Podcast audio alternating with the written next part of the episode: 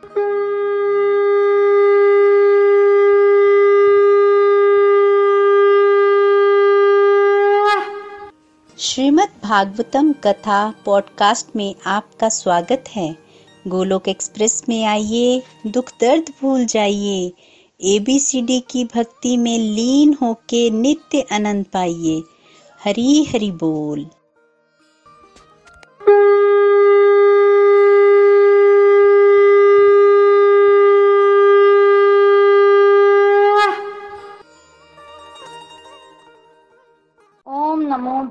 वासुदेवाय, ओम नमो भगवते वासुदेवाय, ओम नमो भगवते वासुदेवाय। श्रीमद भागवतम की जय गौर निताई की जय श्री राधा, श्याम सुंदर की जय। हरे कृष्णा हरे कृष्णा कृष्णा कृष्णा, हरे हरे हरे राम हरे राम राम राम, हरे हरे। हरे कृष्णा हरे कृष्णा, कृष्ण कृष्ण, हरे हरे, राम राम, हरे हरे। हरे कृष्णा हरे कृष्णा, कृष्ण कृष्ण, हरे हरे। हरे राम हरे राम राम राम, हरे हरे। Busy to the body, clear the soul hari hari bol hari hari bol transform the world by transforming yourself. ना शस्त्र पर ना शस्त्र पर ना धन पर और ना ही किसी युक्ति पर मेरा तो जीवन आश्रित है प्रभु केवल और केवल आपकी कृपा शक्ति पर जय श्री राधे कृष्णा हरि हरि बोल हरि हरि बोल तो हरि हरि बोल एवरीवन जैसा कि आप सब जानते हैं कि श्रीमद् भागवतम पर चर्चा चल रही है और कल पिछले कल जो है वो हमने कैंटो नंबर वन को कंक्लूड किया है। तो आज थोड़ी सी समरी कैंटो नंबर वन की, छोटी सी, और उसके बाद ही साथ ही हम कैंटो नंबर टू में जो है वो प्रवेश करेंगे। तो कैंटो नंबर वन हमने समझा था सबसे पहले भगवान श्री कृष्ण के बारे में। तो जहाँ पर भगवत गीता जो है वो उनका समापन होता है, वहाँ पर श्रीमद भागवतम जो है वो आरंभ होती है। मतलब ये कि जैसे बच्चा प्लस वन में एडमिशन लेता है तो अंडरस्टूड होता है कि बच्चा टेंथ पास करके आया है। जब भी कोई बच्चा प्लस वन में दिखेगा स्कूल में तो कोई उसको ये नहीं पूछेगा, तुम आपने टेंथ पास कर ली है? क्या आप टेंथ पास करके आए हो कि बिना टेंथ पास करे आए हो? कोई नहीं पूछता क्योंकि अंडरस्टूड होता है कि टेंथ पास किए इसने सर्टिफिकेट जो है वो दिखाया है। इसको अंडरस्टैंडिंग है टेंथ क्लास के सब्जेक्ट मैटर की टॉपिक की। उसी तरह से जब कोई श्रीमद भागवतम पढ़ता है तो ये अंडरस्टूड होता है कि उसको भागवत गीता की अंडरस्टैंडिंग है। भागवत गीता जो है वो उसमें भगवान श्री कृष्ण जो है वो कंक्लूड करते हैं कि मेरी शरण में आओ, मैं तुम्हें सब पापों से मुक्त कर दूँगा। तो व्यक्ति भगवान की शरण में चला जाता है और व्यक्ति को होता है कि अब भगवान की भक्ति मैं करूँ, जीवन में आगे बढ़ूं और उसके बाद जब व्यक्ति जीवन में आगे बढ़ना चाहता है तो श्रीमद भागवतम नामक शास्त्र उसको आगे बढ़ने में मदद करता है। तो भगवत गीता जो है वो हमें जीना सिखाती है और श्रीमद भागवतम हमें क्या करना सिखाती है? मरना सिखाती है। तो बेसिकली दोनों one and the same thing जिसका जीवन सुधरेगा, उसी का मरण सुधरेगा। जो बच्चा साल भर क्लास में अच्छे नंबर लेगा, उसके फाइनल एग्ज़ाम में भी अच्छे नंबर आएँगे। तो जो रोज की पढ़ाई अच्छी करेगा, उसका फाइनल एग्ज़ाम भी अच्छा होगा। तो one and the same thing जो मेहनत करेगा वो आगे बढ़ जाएगा। तो हमें बताया गया कि अगर कोई अनजाने में भी भगवान कृष्ण के नाम का स्मरण करता है तो वो मुक्त हो जाता है। क्यों? क्योंकि भगवान कृष्ण और उनका नाम जो है वो सर्वशक्तिमान है। सर्वशक्तिमान है। तो अनजाने में भी अगर कोई लेता है ना वो नाम तो उससे आ, उसके भय निकल जाते हैं। क्योंकि भय किससे होता है? बेसिकली भय उससे होता है जो शक्तिशाली हो। जैसे प्रकृति के नियम कठोर होते हैं।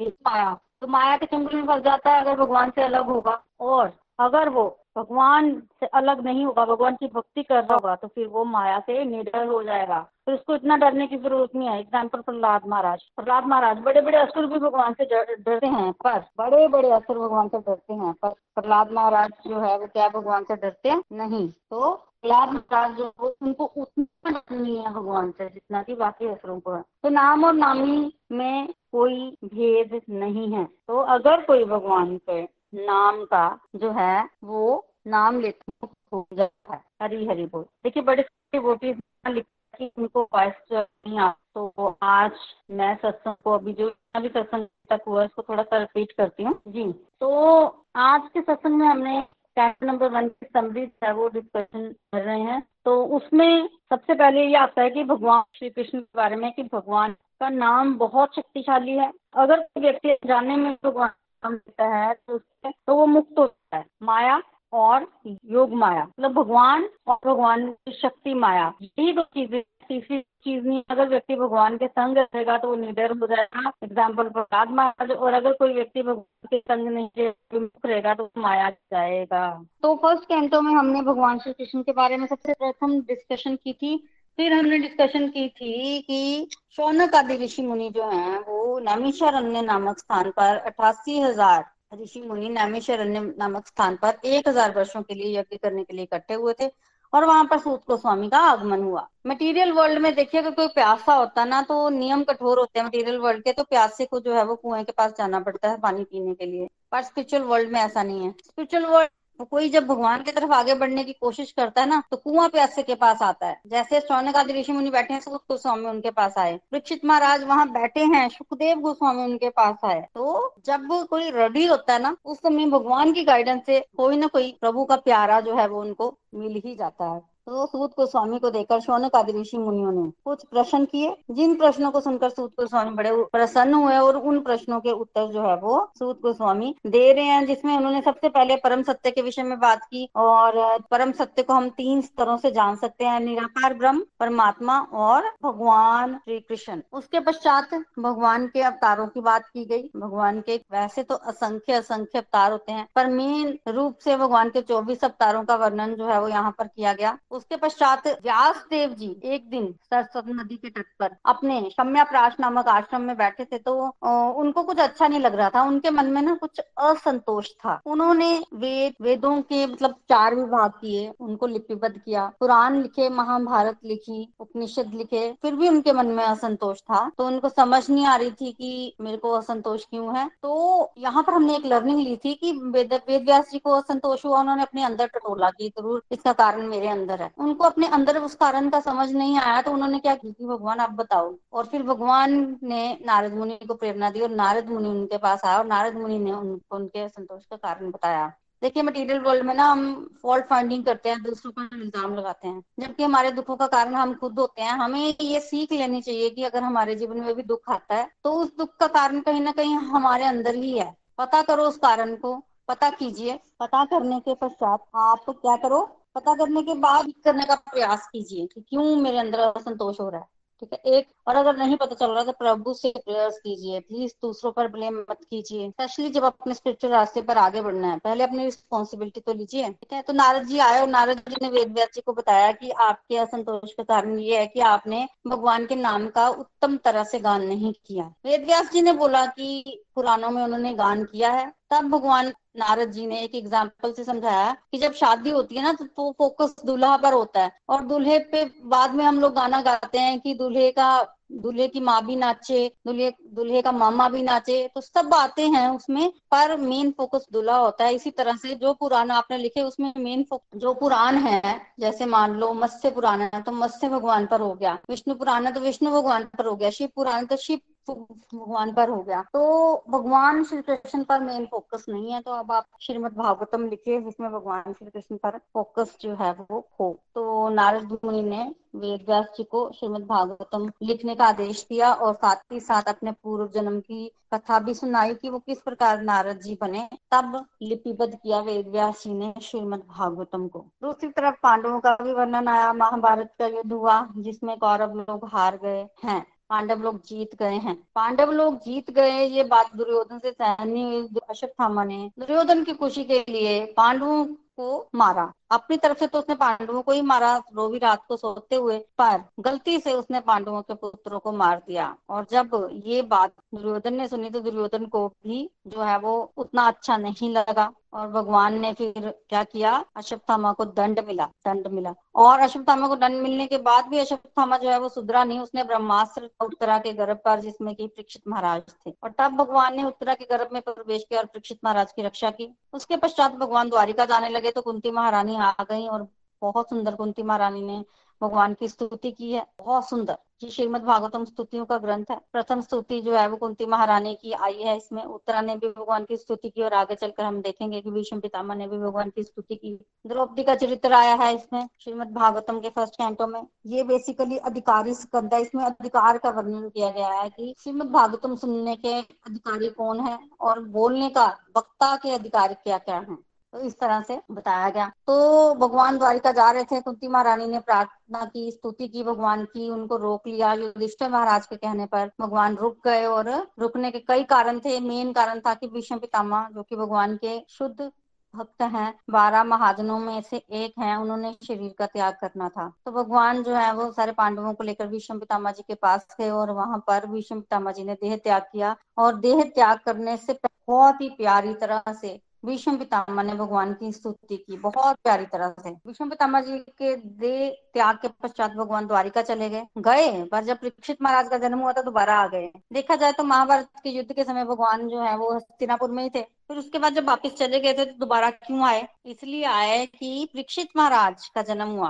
परीक्षित महाराज महाभागवत हैं महाभागवत हैं। इनके माध्यम से संसार में प्रचार प्रसार होने वाला है। भगवान कहते हैं कि मैं अपने शुद्ध भक्त के दर्शनों को ना हूँ तो भगवान स्पेशल आते हैं परीक्षित महाराज के जन्म पर, फिर चले जाते हैं। फिर विदुर जी का आगमन हुआ हस्तिनापुर में और विदुर जी ने धृतराष्ट्र और गंधारी को महापांडवों के महलों से निकाला है। कि आपको ये कहकर कटु वचन कहकर कि आपको लज्जा नहीं आती? जिनको मारने का प्रयास किया, आप उन्हीं की दी हुई रोटी खा रहे हैं। तो धृतराष्ट्र और गंधारी को वो निकाल कर ले गए। उसके पश्चात कृष्ण नाम रूपी सूर्य इस धरती पर से अस्त हो गया। उनके जाते ही कलयुग ने प्रवेश किया। द्वापर युग का अंत हुआ। कलयुग के प्रवेश करने के साथ ही युधिष्ठिर महाराज को कुछ लक्षण दिखने शुरू हो गए कलयुग के। और जब पांडवों को पता चला कि भगवान इस धरती पर से अपनी लीला जो है उसको समाप्त करके चले गए हैं। तब पांडव लोग इस धरती पर नहीं रहे। कुंती महारानी ने भी देह का त्याग किया, विदुर जी ने भी किया। और राज्य का कार्यभार परीक्षित महाराज को सौंप दिया। परीक्षित महाराज ने बेसिकली कलयुग को क्या किया? संतुलित किया। तो गाय और बैल एक दिन वार्तालाप कर रहे थे। गाय के रूप में पृथ्वी थी और बैल के रूप में धर्म था, जिसके चार चरण होते हैं और तीन चरण टूट चुके थे। एक चरण बचा था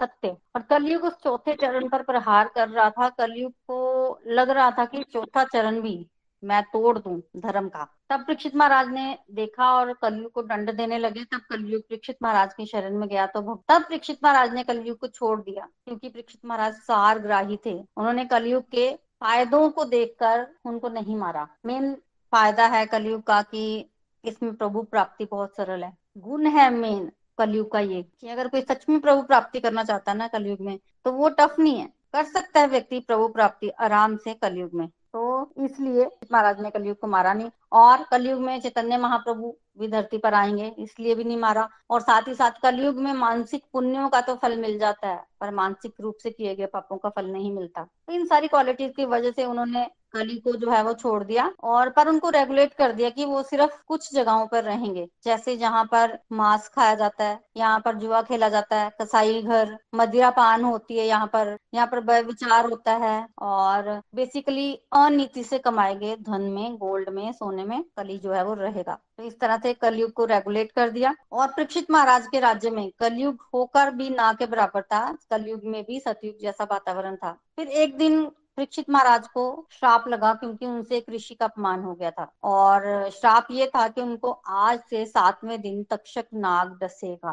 तो बेसिकली ये ऐसा नहीं है कि परीक्षित महाराज से ऋषि का अपमान हो गया और ऋषि ने उनको श्राप दे दिया, ऐसा कुछ नहीं था।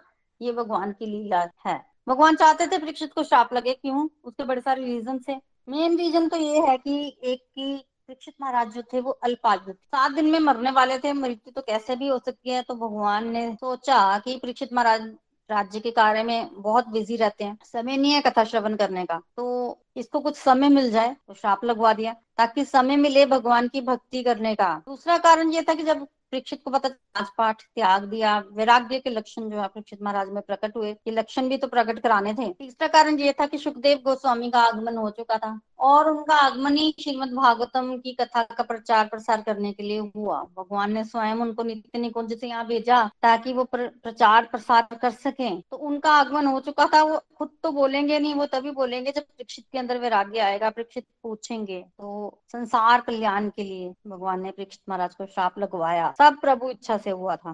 परीक्षित महाराज को पता चला, उनको श्राप लगा तो उसी समय उन्होंने आधी रात को घर का त्याग किया, अनशन कर लिया, कुछ खाया पिया नहीं उसके बाद। गंगा नदी के किनारे चले गए और वहाँ पर एक आसन बिछाया और हाथ जोड़कर खड़े हो गए कि मैं सात दिन में मरने वाला हूँ, जो कोई मेरे, मुझे क्या करना चाहिए? जो कोई मेरे इस प्रश्न का उत्तर दे, वो इस आसन पर आकर बैठ जाए। जो कोई मेरे इस प्रश्न का उत्तर देना चाहता है ना दे, वो इस आसन पर आकर बैठ जाए। देखिए, वहाँ पर ना कहते हैं कि आग की तरह ये समाचार फैला। सबको आइडिया था इस समय की सुखदेव गोस्वामी जो हैं, वो परीक्षित महाराज को कथा सुनाएँगे। आइडिया था सबको। तो उस समय वहाँ पर बड़े सारे ऋषि मुनि आए, जैसे अत्रि, विशिष्ट, च्यवन, शरदवान, अरिष्ट नेमी, भृगु ऋषि, अंगिरा ऋषि, पराशर, विश्वामित्र, परशुराम तथ्य इंद्र प्रमद, मेघातिथि, देवल अरिष्ठेन इदमवाह, भरद्वाज, गौतम, पिपलाद, मैत्रेय और अगस्त्य व्यास देव जी स्वयं, नारद जी, और भी बड़े सारे राज ऋषि, बहुत बहुत सारे ऋषि मुनि जो है वहाँ पर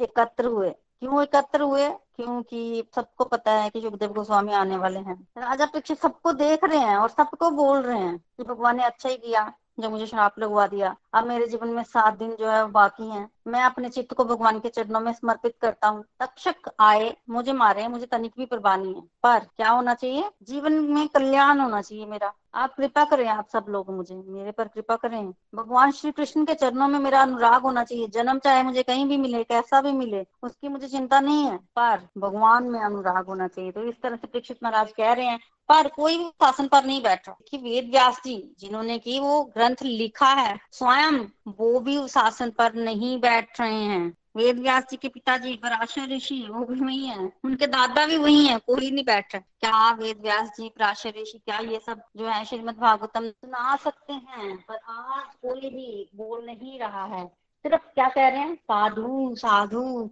महाराज की प्रशंसा कर जा रहे हैं, साधु साधु कहकर। और कह रहे हैं कि आप पांडु वंशी हो। पांडवों के वंशजों के लिए इस तरह की बात करना कोई बड़ी बात नहीं है। अपने राज्य का त्याग करना फटाफट, ये भी कोई इतनी बड़ी बात नहीं है। आपने अपने कुल के अनुरूप ही कार्य किया है। तारीफ़ करते जाए, बैठे कोई ना। तभी उसी समय महाप्राकृत धरती पर स्वेच्छा से विचरण करने वाले व्यास नंदन, श्री सुखदेव जी महाराज। बोलो, सुखदेव जी महाराज की जय। सुखदेव जी महाराज जो थे, वो आत्म तुष्ट थे। उनका विका था। उनकी कोई एड्रेस नहीं था। कहीं रहते ही नहीं थे, कभी इधर, कभी उधर। तो वो कहते हैं ना कि उनका क्या एड्रेस होगा, जिनकी कोई ड्रेस नहीं है। तो अकस्मात प्रकट हुए, पता नहीं कहाँ से। नहीं तो उनको ढूंढना कोई इतनी आसान बात नहीं है। सोलह वर्ष की अवस्था, नेत्र बड़े बड़े कोमल थे उनके अंग। सारे अंग कोमल थे। नासिका ऊँची, कान बराबर, सुंदर, बोहे। मतलब बड़ा सुंदर रूप का वर्णन, सुखदेव गोस्वामी के रूप का वर्णन श्रीमद भागवतम में आया है। गला उनका सुंदर शंख सा था। लंबी लंबी बुझाए और गुंगराले बाल। दिगंबर वेश, तेजस्वी, श्याम रंग, बहुत सुंदर रूप का वर्णन है। तेज बहुत, ये जो सिद्ध महात्मा होते हैं उनमें बड़ा तेज होता है। पर वो अपने तेज को छिपा कर रखते हैं। क्या करते हैं, कई बार रात मल लेते हैं शरीर पर, वो तेज ताकि छुप जाए, और रात छुप जाए। तो इस तरह से तेज को छिपाया हुआ था उन्होंने, पर ऋषि मुनियों से कहा छुपता है, तेज पहचान नहीं गए सबको आते पहचान गए। ये सुखदेव गोस्वामी है और सब अपने अपने आसनों से उठ गए। देखिए सुखदेव गोस्वामी अपने तेज को जो है वो छुपाए हुए थे। उसकी वजह से स्त्रियों और बच्चे जो है ना, उनको वो सुखदेव गोस्वामी को पहचान नहीं पाते थे कि ये कोई बड़े बड़े महात्मा है।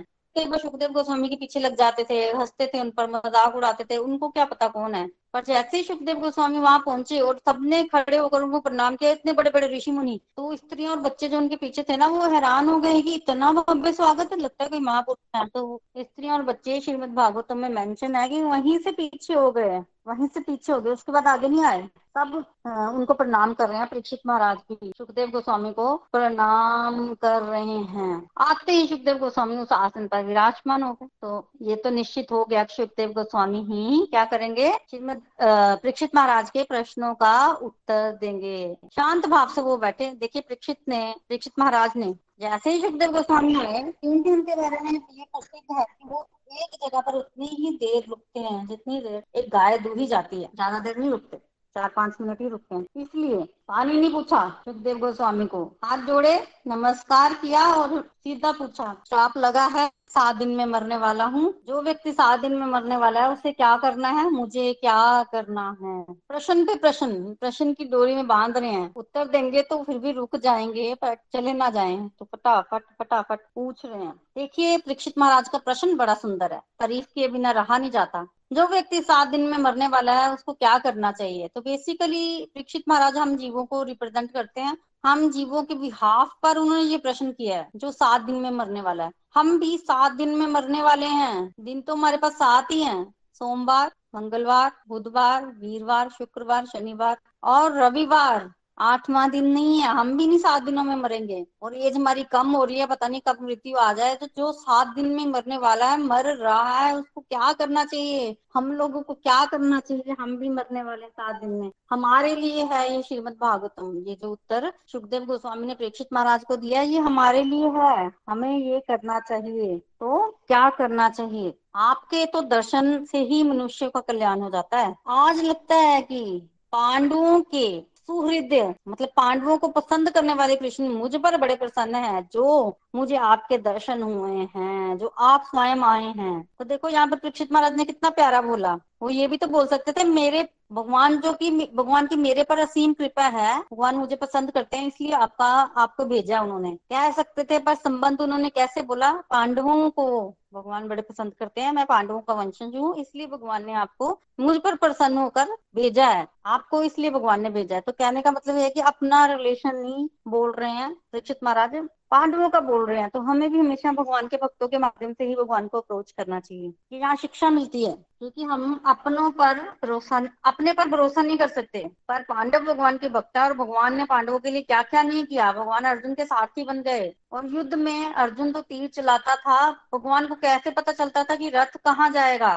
अर्जुन पैरों से टोकर मारता था कि दस इधर को ले लो, इधर को ले लो। तो जहाँ जहाँ पैरों पर वो टोकर मारता था, भगवान उसी तरफ़ रथ को लेकर जाते थे। तो कहने का मतलब यह है कि पांडवों पर तो भगवान की कृपा ही थी और शुद्ध भक्तों से पांडवों के साथ अपने रिलेशन को याद करते हुए, भगवान को रिलेशन को याद करते हुए परीक्षित महाराज जो है वो बात कर रहे हैं कि ऐसे कि पांडवों पर भगवान विशेष रूप से प्रसन्न है, इसलिए भगवान ने आपको भेजा है मेरे लिए। बताइए मुझे क्या करना चाहिए? बहुत ही मधुर वाणी में सुखदेव गोस्वामी ने से परीक्षित महाराज ने प्रश्न किया। वो प्रश्न इतना सुंदर था और सुखदेव गोस्वामी ने उत्तर दिया उसका। क्या उत्तर दिया? देखिए, प्रश्न तो सीधा था। पूछा कैंटो वन में उत्तर कहाँ दिया? दीक्षित महाराज को? सुखदेव गोस्वामी ने कैंटो टू में स्कंद परिवर्तन हो गया। पहला स्कंद अधिकारी स्कंद, जिसमें अधिकार का वर्णन किया गया है। श्रीमद भागवतम के श्रोता का क्या अधिकार है? वक्ता का अधिकार क्या है? कैसे लक्षण होने चाहिए? अधिकारी स्कंद, लक्षण बताए गए हैं। और दूसरा स्कंद है साधन स्कंद।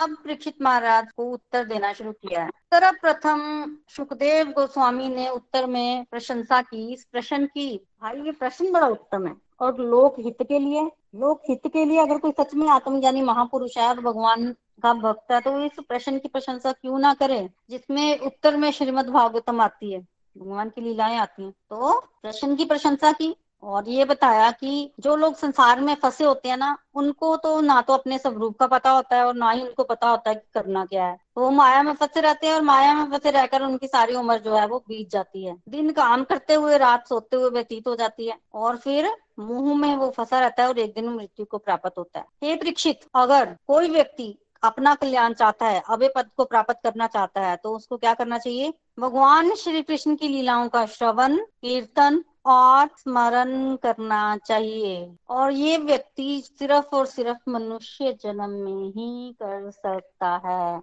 इसके अलावा व्यक्ति ये नहीं कर सकता। तो सुखदेव गोस्वामी ने सीधा उत्तर दिया। दीक्षित महाराज का प्रश्न, मैं मर रहा हूँ, जब व्यक्ति सात दिन में मरने वाला उसको क्या करना चाहिए? सुखदेव गोस्वामी का उत्तर, भगवान के नाम का श्रवण, कीर्तन और क्या करना चाहिए? स्मरण करना चाहिए। सीधा, खत्म। देखो, ऐसा होता है ना कि जब कोई बच्चा टीचर से प्रश्न पूछता है इनफैक्ट मटेरियल वर्ल्ड में भी ऐसा होता है तो टीचर जो है, सबसे पहले बच्चे का लेवल चेक करता है कि बच्चा लेवल किस तरह का बच्चे का। और बच्चे के लेवल के अकॉर्डिंग ही उत्तर मिलता है। तो पहले थोड़ा उत्तर फिर अगर बच्चे में और जिज्ञासा है तो फिर और कुछ बताया जाता है। अब सुखदेव गोस्वामी ने थोड़ा ही बोला कि देखते हैं, अगर तो परीक्षित संतुष्ट हो जाएगा और कुछ नहीं पूछेगा। बच्चा संतुष्ट हो जाए तो खत्म। अच्छा अगर बच्चा जिज्ञासा करता है तो फिर आगे। तो देखते हैं, ठीक है? और उत्तर भी बड़े हिसाब से दिया। पहले कुछ समय तक ना जो सुखदेव गोस्वामी को उत्तर है ना, उस लेवल का नहीं है। जितना कि वो बाद में देते हैं परीक्षित महाराज दोबारा पूछते हैं। तो बेसिकली जो कलयुग है, उसमें मतलब आपको सबको पता है, कलयुग केवल नाम आधार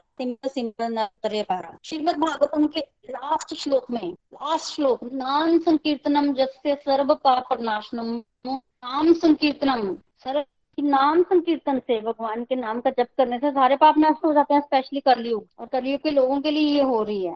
पर सुखदेव गोस्वामी ने ये नहीं बोला कि भगवान के नाम का संकीर्तन करो, क्योंकि अगर यही बोल देते सुखदेव गोस्वामी कि भगवान के नाम का कीर्तन करो तो फिर हम लोग इतना सत्संग क्यों करते हैं? यही बोलते रहते ना हमेशा, भगवान का नाम जप करो, भगवान का नाम जप करो, भगवान का नाम जप करो, क्यों इतनी वेराइटी वेराइटी से सेवा करो, क्यों सत्संग साधना, सेवा सदाचार, क्यों मॉडल्स उसका कारण है कि लाइन तो एक है भगवान के नाम का कीर्तन करो, पर कीर्तन करेगा कौन? जब तक मन शुद्ध नहीं होगा, कीर्तन कैसे करेंगे? तो जो हृदय शुद्ध होने तक की प्रोसेस है, वो भी तो आएगी, उसके बाद कीर्तन। तो सुखदेव जी गोस्वामी ने कीर्तन वाला पाठ कब बोला? श्रीमद भागवतम के एंड में। तो पहले क्या बता रहे हैं? पहले वो पात्र तैयार कर रहे हैं। वो श्रवण कीर्तन और स्मरण, श्रवण सबसे पहले उन्होंने बोला। देखिए, आपका बर्तन गंदा है, बहुत गंदा है मतलब वो इतना गंदा है कि उसको आप साफ़ नहीं कर पा रहे हो। कर ही नहीं सकते, वो गंदा ही बहुत है, क्या करना है? कुछ नहीं करना है, बहुत ज़्यादा गंदगी है तो उसको साफ़ पानी के नीचे रख दो। साफ़ पानी के नीचे रख दोगे ना, ऊपर से पानी चलता रहेगा चलता रहेगा चलता रहेगा।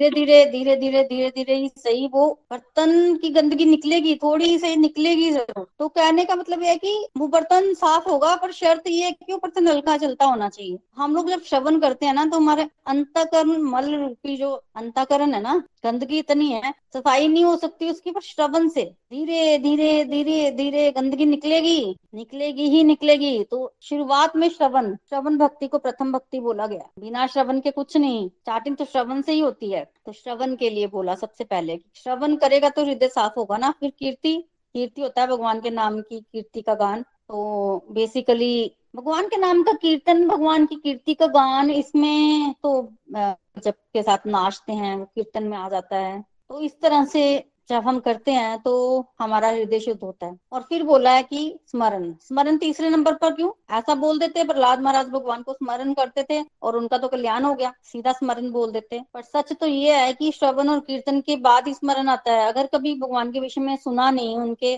लक्षण नहीं सुने, उनके रूप का वर्णन नहीं सुना, फिर इसको, उसका कीर्तन नहीं किया, तब तक स्मरण बनेगा कैसे? तब तक आप कैसे ध्यान लगाओगे? तो बेसिकली श्रवण, कीर्तन और स्मरण और उसके बाद ध्यान के लिए बोला है कि मन क्लियर नहीं होता, साफ़ नहीं होता तो ध्यान लगाकर मन को साफ़ करना है। तो स्मरण के बारे में बताया। स्मरण को तीसरे स्थान पर रखा है, क्योंकि श्रवण, कीर्तन के बिना स्मरण जो है वो पॉसिबल ही नहीं है। शिक्षित महाराज बोलते हैं, ये श्रवण, कीर्तन और स्मरण का क्या फल है? तब सुखदेव जी बोल रहे हैं, भाई, श्रीमद भागवत गीता में भगवान कहते हैं, एट्थ चैप्टर में जो अंतिम समय मेरा स्मरण करता है, उसको वो मुझे प्राप्त करता है। स्मरण की अपनी एक विशेषता है ना, जिस भाव से मेरा स्मरण करता है, उस भाव को प्राप्त करता है। तो जीवन का अंतिम समय मूल्य है। वो जो समय है, वो जैसे पूरी जीवन हम शिक्षा की तैयारी कर रहे हैं शिक्षा की तैयारी कर रहे हैं, श्रवण की रहे हैं। तो परीक्षा ना हमारी और उसके बाद रिज़ल्ट मिलेगा। मृत्यु के बाद कहाँ जाते हैं हम? तो हम जो कुछ भी कर रहे हैं आत्म कल्याण के लिए कर रहे हैं। और अभी कर सकते हैं मृत्यु के बाद तो कर ही नहीं सकते। अभी करेंगे तो जीवन भी सुधरेगा और बाद में मृत्यु के बाद पर लोक भी सुधरेगा। तो, तो श्रीमद भागवतम लोक भी सुधारती है पर लोक भी सुधारती है। तो बेसिकली हमें अपना मरण सुधारना है। श्रीमद भागवतम हमें बताती है मरण कैसे सुधारना है। मरण उसका सुधरेगा जिसका जीवन सुधरेगा। जिसका जीवन सुधरेगा उसी का मरण सुधरेगा ना। तो बेसिकली जिसकी समृद्धि अच्छी होगी, जीवन के समय सब अच्छा अच्छा किया होगा, मृत्यु के समय वही याद करेगा। और अगर मृत्यु के समय उसने भगवान को स्मरण कर लिया तो फिर रोकने और अटकाने वाला कोई नहीं। तो बेसिकली हमें भगवान पर फोकस करके चलना है। एक कथा भी सुनाई एक राजा थे, वो अपने प्रजा से बड़ी प्रेम करते थे। तो एक दिन राजा ने एक नुमाइश लगाई उसमें तरह तरह की चीज़ें रखी कि प्रजा के लोग आए और किसी भी एक चीज़ पर हाथ रख दे और वो चीज़ उसकी। तो प्रजा ने जब ये सुना तो प्रजा आई। किसी के पास घर नहीं था, उसने घर पर हाथ रख दिया, घर उसको मिल गया। किसी के पास धन नहीं था। जो चीज़ पसंद आ रही थी, प्रजा उस पर हाथ रख रहा था, रख रही थी और वही चीज़ उसको मिली जा रही थी। राजा बड़े दयालु। इतने में करीब वो अपना हाथ कहाँ रखे? तो वो ना बच्चा सत्संग करता था तो वो अब एक दिन अपने गुरुजी के पास जाता है, उनसे पूछ कर आता है, कहाँ हाथ रखूँ? तो गुरुजी ने उसके कान में कुछ बोल दिया। तो बच्चा गया धीरे धीरे राजा के पास और राजा के सिर पर हाथ रख दिया। राजा बोलते, तुम्हें क्या चाहिए? तो मैंने आप पे हाथ रखा, मुझे आप चाहिए। जब राजा ने देखा कि बच्चे ने तो मुझे ले लिया, मुझे ले लिया तो मेरी सारी चीज़ें भी इसकी। तो राजा ने वो बंद करा दिया। कहा कि बंद करो नुमाइश। अब जो मेरा है वो इस बच्चे का है। जब सब इस बच्चे का है तो मैं किसी को कैसे दे सकता हूँ? तो राजा ने उस बच्चे को गोद ले लिया और फिर सारा कुछ उस बच्चे का। तो कहने का मतलब है कि हम भी ऐसे दुनियादारी की चीज़ों इधर उधर हाथ मार रखते रहते हैं। भगवान को कभी अपना नहीं मानते। अगर भगवान को अपना माना होता, उन पर हाथ रखा होता तो फिर भगवान भी अपने और बाकी चीज़ें भी अपनी, सब कुछ मिल जाता। तो ये हमें करना है। तो बेसिकली सुखदेव गोस्वामी का उत्तर, श्रवण, कीर्तन और स्मरण। सीधा उत्तर दिया। फिर आगे सृष्टि विषयक प्रश्न किए हैं सुखदेव गोस्वामी को दीक्षित महाराज ने उसका वर्णन हम अगले सत्संग में सुनेंगे। Hare Krishna Hare Krishna, Krishna, Krishna, Hare Hare Hare Ram Hare Ram Ram Ram, Hare Hare. Busy through the body free as a soul Hari Hari बोल, हरि हरि बोल transform the world by transforming yourself so Hari Hari बोल everyone आज के लिए मेरी तरफ़ से इतना ही। चलिए, अब हम रिव्यू सेक्शन की तरफ़ चलते हैं। सबसे पहले हम चलते हैं विजय जी की तरफ़। हरि हरि बोल, विजय जी। हरी हरि बोल हरि बोल। इति जी, सबसे पहले तो व्यासपीठ को कोटि कोटि नमन। आपकी मधुर वाणी से श्रीमद भागवतम की कथा सुन के हम लोग कितने सौभाग्यशाली हैं कि कृतार्थ हो जाते हैं। आज आपने कैंटो नंबर वन का दोबारा रिकैप किया हमारे जैसे प्राणियों के लिए। और बहुत ही सुंदर तरीके से हमें समझाया कि जहाँ भगवत गीता समाप्त होती है, वहाँ श्रीमद भागवतम शुरू होती है। भगवत गीता हमें जीने की कला सिखाती है आर्ट ऑफ़ लिविंग और श्रीमद भागवतम हमें आर्ट ऑफ़ डाइंग मरने की कला सिखाती अठारहवें अध्याय में ये शिक्षा हमें मिली। भगवान कहते हैं, सब कुछ अर्जुन को समझाने के बाद कि अर्जुन मेरे पास जो कुछ था मैंने तुम्हें दे दिया, समझा दिया अब अपनी फ्री विल को एक्सरसाइज करो और साथ में कहते हैं, सर्वधर्मान परित्यज्य माम एकम शरणम ब्रज और इसकी व्याख्या करते हुए आपने बहुत सुंदर महाराज प्रहलाद जी का उदाहरण दिया कि किस तरह से वो भगवान के प्योर डिवोटी थे। और भगवान के नाम और नामी इनमें कोई अंतर नहीं है। भगवान और उनकी योग माया अपरंपार हैं। फिर एक और शिक्षा जो आज के सत्संग से मिली, वो ये कि जहाँ तक आध्यात्मिक वर्ल्ड का सवाल है स्पिरिचुअल वर्ल्ड का सवाल है, उसकी तो छटा ही निराली है। सूत गोस्वामी स्वयं शौनक आदि ऋषियों के प्रश्नों के उत्तर देने के लिए नैमिषारण्य में आते हैं। नॉर्मली तो प्यासा कुएँ के पास जाता है, यहाँ तो कुआँ ही चल के आ रहा है। और फिर सूत गोस्वामी ने ऋषियों के प्रश्नों के उत्तर दिए। भगवान के जो मेजर चौबीस अवतार हैं, उनकी कथा हुई। फिर एक और शिक्षा मिली वेद व्यास जी के असंतोष से। उनके असंतोष का कारण था। इतना कुछ लिख दिया, सतारा पुराण लिख दिए, वेदों का संकलन कर दिया, लेकिन मन में चैन नहीं है। असंतुष्टि है। और बहुत सुंदर उत्तर आपने दिया कि जब इस तरह का असंतोष होता है तो आदमी को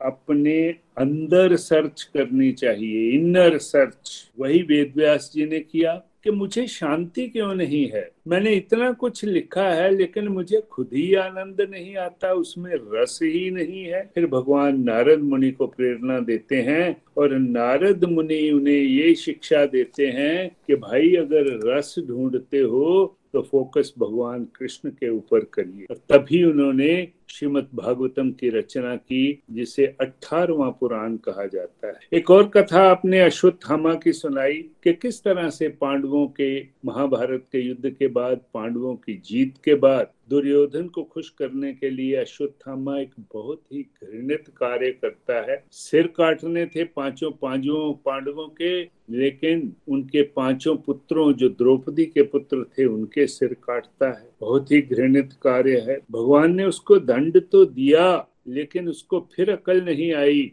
परीक्षित जब अपनी माँ उत्तरा के गर्भ में था, वो वहाँ ब्रह्मास्त्र चलाता है। और किस तरह से भगवान गर्भ में प्रवेश करके परीक्षित की रक्षा करते हैं। एक और शिक्षा कि पहला कैंटो, पहला स्कंद अधिकारी स्कंद है। श्रोता के क्या अधिकार हैं, वक्ता के क्या अधिकार हैं, ये हमें इसमें बताया जाता है।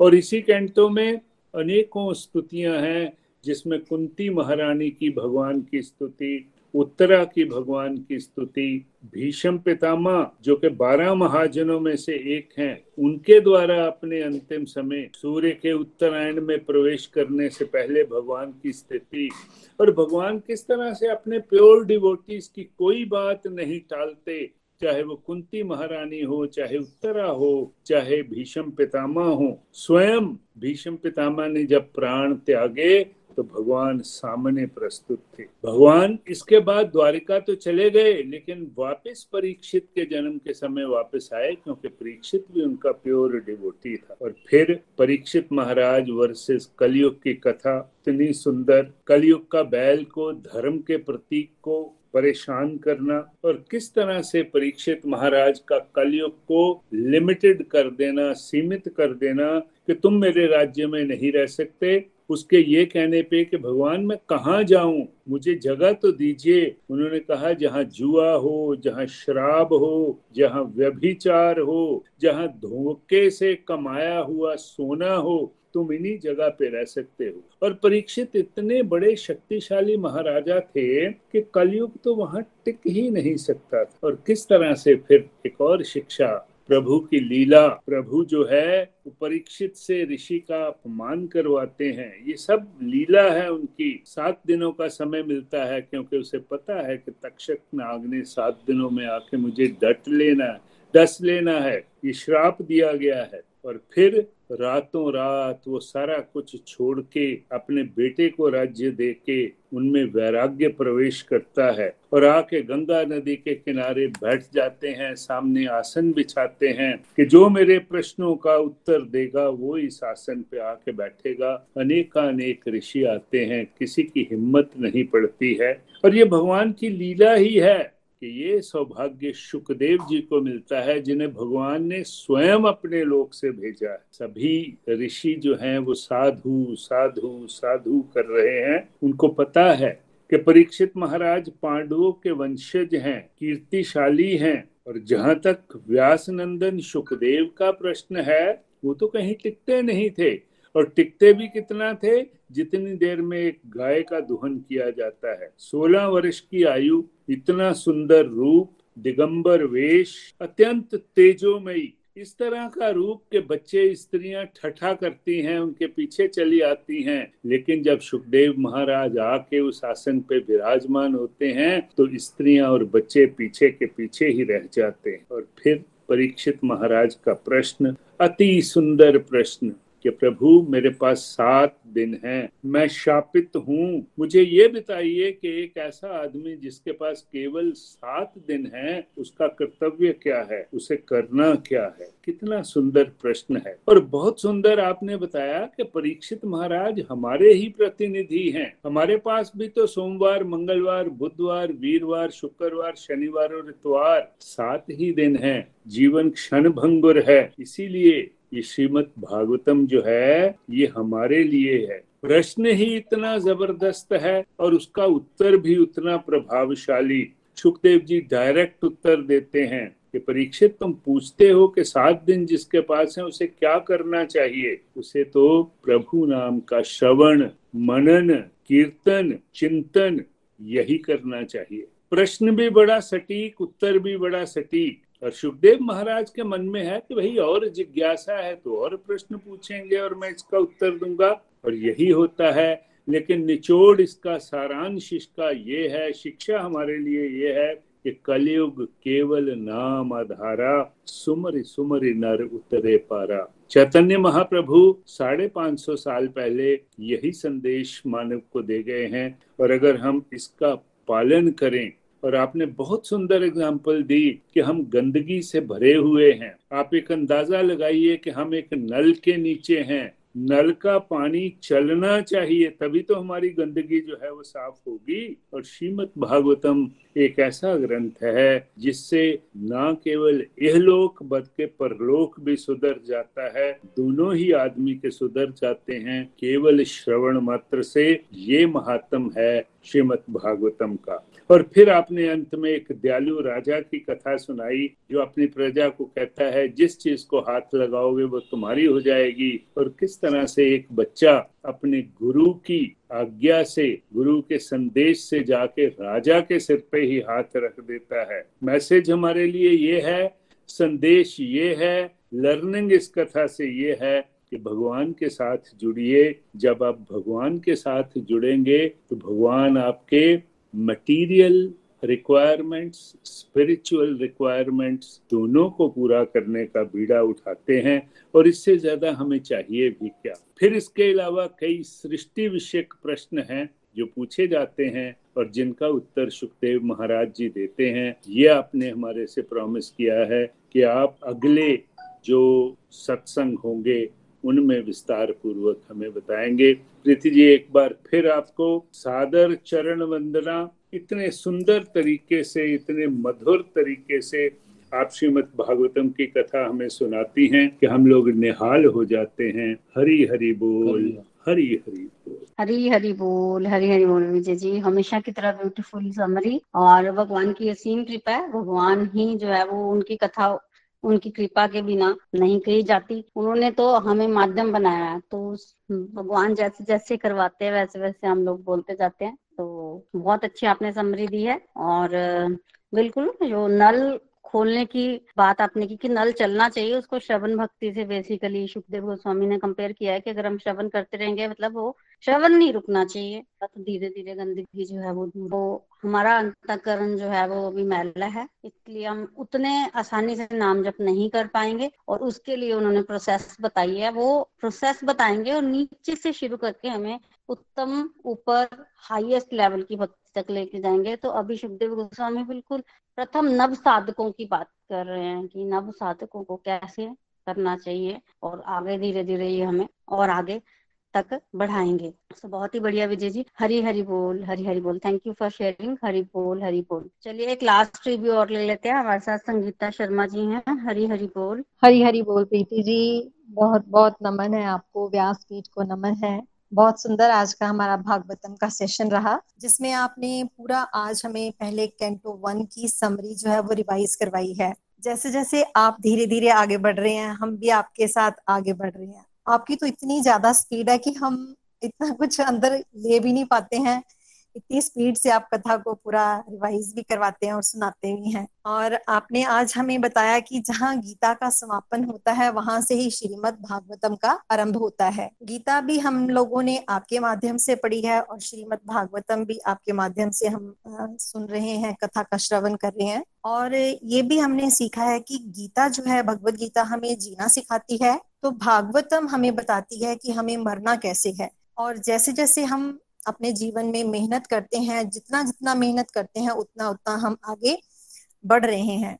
और कथा के स्टार्टिंग में आपने कैंटो वन की पूरी रिवीजन में बताया कि शौनक आदि ऋषि नैमिषारण्य में अठासी हज़ार वर्ष तक इकट्ठे होते हैं। और फिर व्यास जी जो हैं, जिन्होंने ये ग्रंथ लिखा है, उन्होंने बहुत सारे ग्रंथ लिखे भी हैं, लेकिन उन्हें असंतोष है। तो भगवान ने नारद मुनि जी को भेजा है कि उनके असंतोष का कारण क्या है? हमें भी लर्निंग ये है कि अगर हमें इतना कुछ सीखने के बाद इतनी गीता पढ़ रहे हैं, उसके बाद भी हमें दुख आ रहे हैं तो और हमें दुख महसूस हो रहा है, हमें असंतोष है तो वो कारण हमारे अंदर ही है। हमें वो कारण अपने अंदर ढूंढना है, अपने आप को टटोलना है कि हम कहाँ गलतियाँ कर रहे हैं। हम कभी भी जीवन में दूसरों को ब्लेम ना करें कि उसने मुझे ऐसे कह दिया, उसने मुझे ऐसे कर दिया। वो कारण हम अपने अंदर ढूंढे, क्योंकि जितना हम ज्ञान ले रहे हैं, उसमें हमारे सब प्रश्नों के उत्तर ही हैं।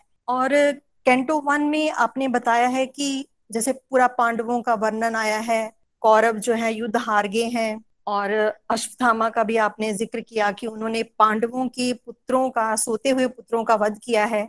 जिससे दुर्योधन को भी अच्छा नहीं लगा। चाहे वो इतना अधर्मी था, लेकिन उसको भी ये बात अच्छी नहीं लगी है। अश्वथामा को दंड भी मिला है, लेकिन वो फिर भी माना नहीं है। उसने उत्तरा के गर्भ में परीक्षित महाराज को मारना चाहा है ब्रह्मास्त्र से, लेकिन वहाँ पर भी भगवान ने उसकी रक्षा की है। मीन्स जिसकी भगवान रक्षा करते हैं, उसको कोई भी मार नहीं सकता, चाहे उसकी स्थिति कैसी भी क्यों ना हो। और फिर भगवान जो है, वो द्वारका जाने लगते हैं, लेकिन कुंती महारानी ने उनको रोक दिया है और बहुत सी उनकी स्तुति भी की है। और युधिष्ठर महाराज के कहने पर वो वहीं पे हस्तिनापुर में रुक गए हैं। फिर उसके बाद भीष्म पितामा जी का देह त्याग हुआ है और उसके बाद वो द्वारिका चले गए हैं। लेकिन परीक्षित महाराज की जन्म पर वो दोबारा हस्तिनापुर आए हैं और उसके बाद वो फिर अपना द्वारिका चले जाते हैं। फिर विदुर जी का आगमन होता है हस्तिनापुर में। वो गंधारी और धृतराष्ट्र को लेकर चले जाते हैं और उसके बाद भगवान श्री कृष्ण इस धरती को छोड़कर चले गए हैं। फिर उसके बाद पांडव भी चले गए हैं। अपने राज्य का कार्यभार जो है वो परीक्षित महाराज को सौंप कर जैसे ही चले जाते हैं तो आपने बताया है कि कलयुग का आगमन भी धीरे धीरे हो गया है, जो बैल के चार पैर है, उसमें से तीन ही है, जो चौथा धर्म का पैर है, वही बचा हुआ है। लेकिन परीक्षित महाराज ने अपने राज्य में कलयुग को बहुत लिमिट लगा के रखा हुआ था। चार चीज़ों में ही जो था, कलयुग रहता था, जहाँ पर मांस होता था, जुआ, कसाई घर, मदिरा पान और गोल्ड में कलयुग का वास रहता था। मीन्स परीक्षित जी के राज्य में कलयुग जो था, वो ना के बराबरी था। भगवान की जो लीला है वो अपरंपार है। परीक्षित जी को श्राप लगवा दिया कि इनको जो है तक्षत नाग डसेगा और सात दिन में इनकी मृत्यु हो जाएगी। तो वो ये बात सुन के आधी रात को ही घर छोड़कर पूरा अपना अंजल त्याग कर चले जाते हैं और गंगा किनारे जाकर एक आसन लगा लेते हैं कि जो मेरे प्रश्नों का उत्तर देगा वो इस आसन पर बैठ सकता है। बहुत सारे वहाँ पर राज ऋषि, मुनि ऋषि आते हैं और सबको पता है कि यहाँ पर सुखदेव गोस्वामी आने वाले हैं और परीक्षित महाराज सबसे निवेदन करते हैं कि आप सब पर मुझ पर कृपा करें कि भगवान का जो है मेरा अनुराग भगवान में हो जाए। लेकिन कोई भी उस आसन पर नहीं बैठ रहा है, क्योंकि सबको पता है कि अपनी इच्छा से विचरण करने वाले जो है सुखदेव गोस्वामी, वो अभी प्रकट हो सकते हैं और जैसे ही उनका आगमन होता है आपने बहुत सुंदर उनका वर्णन किया है कि 16 साल की उनकी उम्र है बहुत सुंदर उनके कोमल अंग हैं लंबी बुझाएँ हैं घुंघराले बाल हैं और उस माथे पर बहुत तेज है और सबने खड़े होकर उनका स्वागत किया है और परीक्षित महाराज ने भी आ, उनको प्रणाम करके अपना आसन उन पर उनको आसन पर विराजमान करवाया है। और ये भी आपने बात बताई है कि जो सुखदेव गोस्वामी है, वो उतनी देर ही एक जगह रुकते हैं, जितनी देर तक एक गाय जो है वो दुही जा सकती है। तो हमें भी यहाँ से शिक्षा मिलती है कि कोई भी जो, जिससे हम शिक्षा ग्रहण करना चाहते हैं, हमें, हमारे मन में जो भी जिज्ञासा है, हम उनसे बहुत जल्द पूछ सकते हैं, क्योंकि ज्ञानी पुरुषों का पता नहीं है कि कितना समय किसी जगह पर रहते हैं। और परीक्षित महाराज ने भी ऐसे ही कहा है उन्होंने जल्दी से अपने प्रश्न पूछे हैं कि मुझे शाप लगा है और सात दिन में मैं मरने वाला हूँ। तो आ, हमारे लिए भी ये प्रश्न उत्तम है कि हमारी भी मृत्यु पता नहीं है कितने समय में आ जाएगी। सात दिन ही हमारे पास बचे हैं और इससे ही हमारे कैंटो नंबर टू का स्टार्टिंग हो जाती है। जो पहला स्कंद है वो आपने बताया कि अधिकारी स्कंद है कि श्रोता कैसा होना चाहिए सुनने वाले जो हम हैं, कैसा होना चाहिए और वक्ता कैसा होना चाहिए। दूसरा स्कंद स्टार्ट आपने बताया है कि साधन स्कंद है कि सुखदेव महाराज जी ने परीक्षित जी के प्रश्नों की प्रशंसा की है कि ये प्रश्न आपने लोक हित के लिए पूछा है। हम जैसे संसार सागर में फंसे लोगों को बताने के लिए कि हमें भी अपने स्वरूप का ध्यान नहीं रहता है। जब इंसान के पास बल, दल सब कुछ होता है, वो अपनी ही दुनिया में रहता है, वो दूसरों को कुछ नहीं समझता। लेकिन जितना जितना हम किसी ग्रंथ से जुड़ते हैं, उतना उतना अगर हम अपना कल्याण करना चाहते हैं तो आपने भी बहुत अच्छे ढंग से बताया है कि हमें भी भगवान श्री कृष्ण की लीलाओं का श्रवण, कीर्तन, स्मरणम, ये सब कुछ करना होगा। उसमें श्रवण सबसे पहले आपने बताया है कि हमारे अंदर भी बहुत सारी गंदगी है जन्मों जन्मों की मैल है, लेकिन जितना जितना उसके ऊपर साफ़ पानी हम डालते रहते हैं, जितना हम सत्संग से जुड़े रहते हैं उतना ही हमारे अंदर की जो गंदगी है वो साफ़ होती जाती है।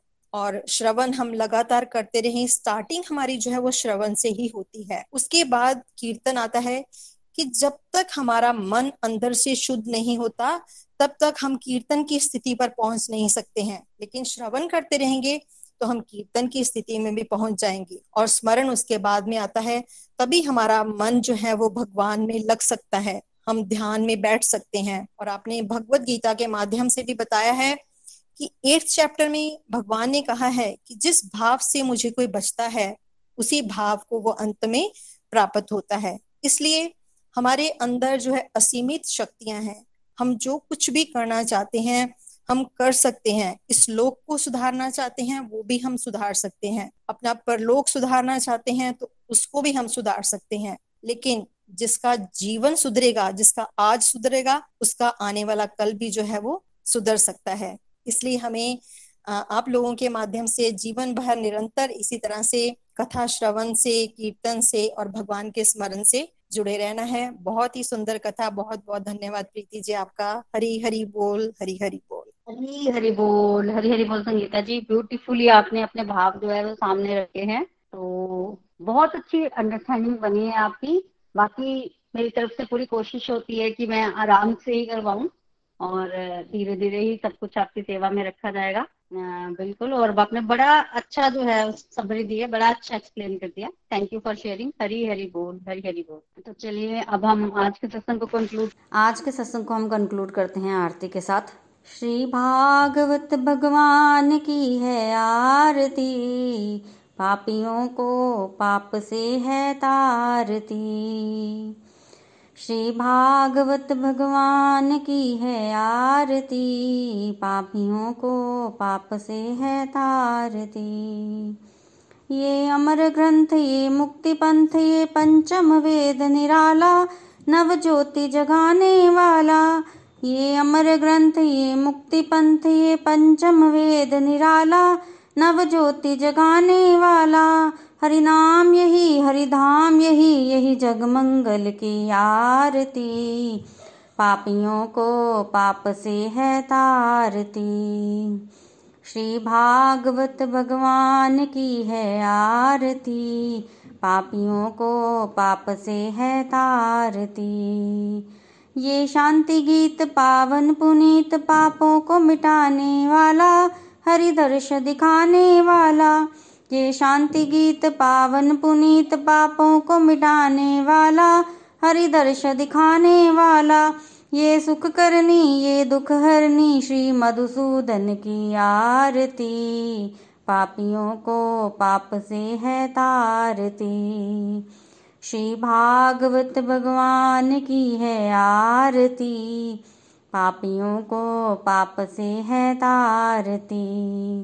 ये मधुर बोल जगफंद खोल सन्मार्ग दिखाने वाला, बिगड़ी को बनाने वाला। ये मधुर बोल जगफंद खोल तन्मार्ग दिखाने वाला, बिगड़ी को बनाने वाला। श्री राम यही, घनश्याम यही, ये प्रभु महिमा की आरती।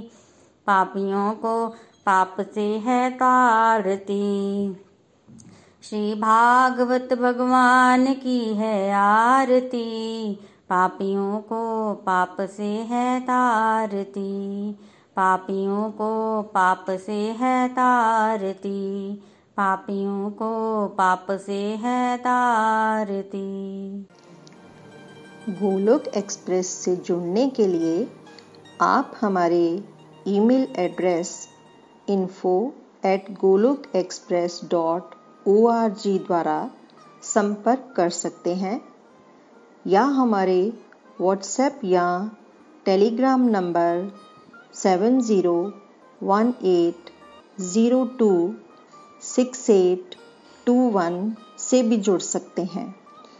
आप हमसे फेसबुक पेज और यूट्यूब चैनल के माध्यम से भी जुड़ सकते हैं। हरी हरी बोल।